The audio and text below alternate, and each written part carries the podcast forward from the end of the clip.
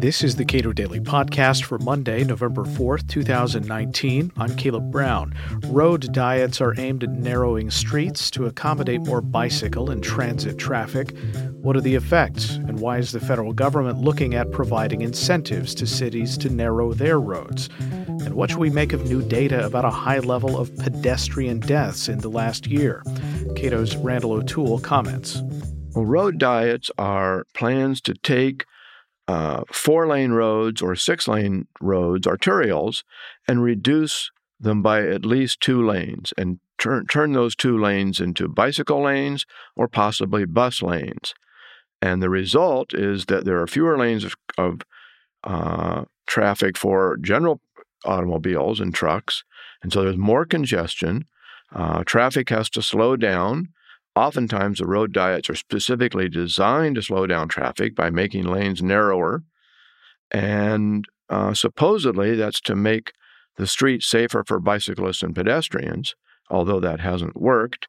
What it really is for is to try to discourage people from driving by making driving less competitive than it is uh, compared with transit and walking and bicycling today. If you're reducing the number of lanes uh, going both directions on a road, you would think that that would increase congestion. Absolutely. And if you talk to the advocates of road diets, a lot of them will admit that that's really their purpose. For example, the uh, CEO of the Los Angeles Metropolitan uh, Transit Agency says it's too easy to drive in Los Angeles. We need to make it harder to drive to get people on transit and the way to do that is to convert lanes of traffic in various arterials to exclusive bus lanes.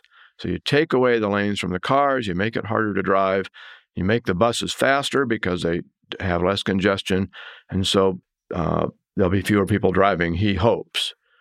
Now, so far, bus ridership is plummeting in Los Angeles, and it's not clear that giving buses a little bit of advantage will make a difference, but it is clear that it'll waste a lot of people's time.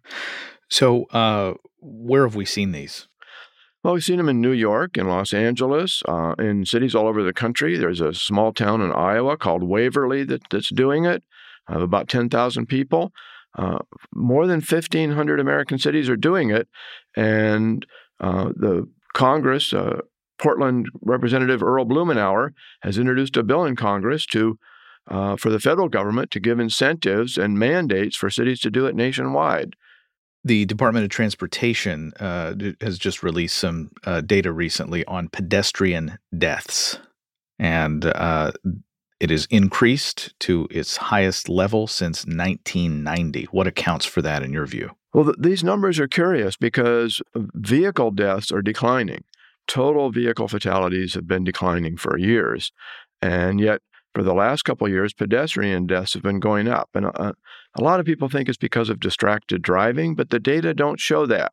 Uh, the data actually sh- indicate what are the factors in deaths, and the number of distracted driving, or for that matter, distracted pedestrian deaths, isn't increasing. The interesting thing is that on a lot of the deaths and, uh, and most of the new increase in deaths is taking place at night. More pedestrians die between 3 a.m. and 6 a.m., that's a three hour period, then die between 9 a.m. and 6 p.m., that's a nine hour period of daylight. So I think what's happening is that pedestrians are engaging in risky behavior. Most of these deaths are happening between intersections, are not happening people crossing streets at intersections, or having people jaywalking essentially at night, oftentimes with alcohol in the bloodstream of the pedestrians. So people are engaging in riskier behavior.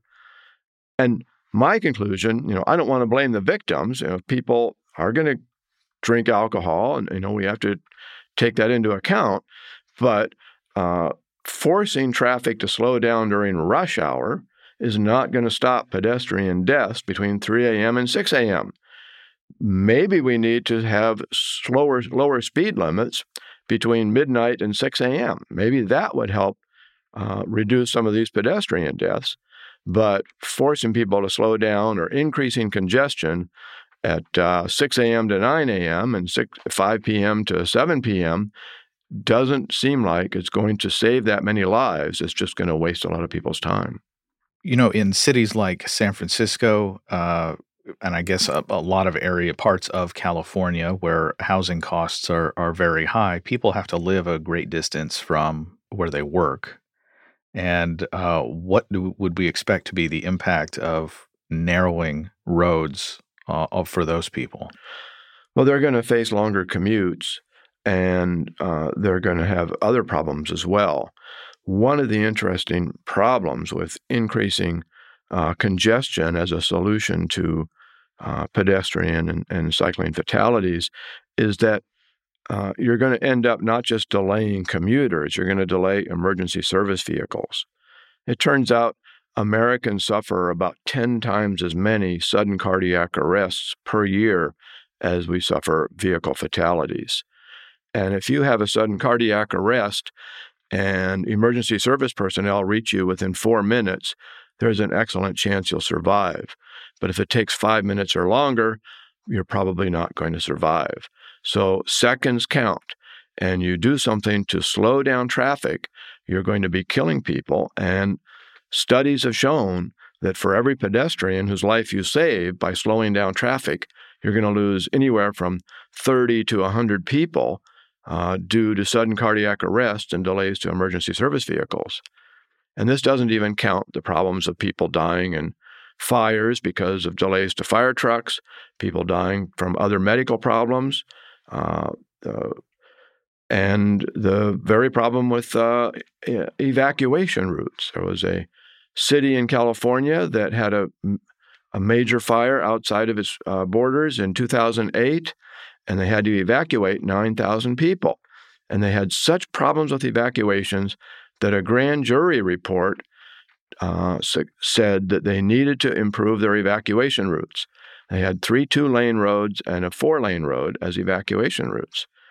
The county the city was in instead decided to turn the four lane road into a two lane road. It was a road diet. And they put uh, chicanes and concrete barriers and things like that to slow the traffic down on those two lanes. Then in 2017, another fire hit. It burned over the entire town and killed 86 people, and some of them died trying to evacuate, but they were stuck in traffic and the fire caught up with them before their car could get them out of town. Now we have Los Angeles turning Venice Boulevard into a road diet Venice Boulevard is considered a major uh, earthquake, fire, and tsunami evacuation route in Los Angeles, and yet they're reducing its capacity to move people out of town. And if, if they have an earthquake or a tsunami, people may die because of that. So uh, these road diets are extremely short sighted. They're not taking into account emergency evacuation needs, they're not taking into account uh, emergency service uh, delivery. Uh, and they're not really even taking into account whether they're good for uh, saving pedestrian and, and cyclist lives. The road diet in, on Venice Boulevard, for example, resulted in an increase in car uh, uh cycle accidents at intersections because they uh, protected the cyclists so much that the cars couldn't see them and they would turn into them and, and hit them. Randall O'Toole is a senior fellow at the Cato Institute. Subscribe to the Cato Daily Podcast wherever you please and follow us on Twitter at Cato Podcast.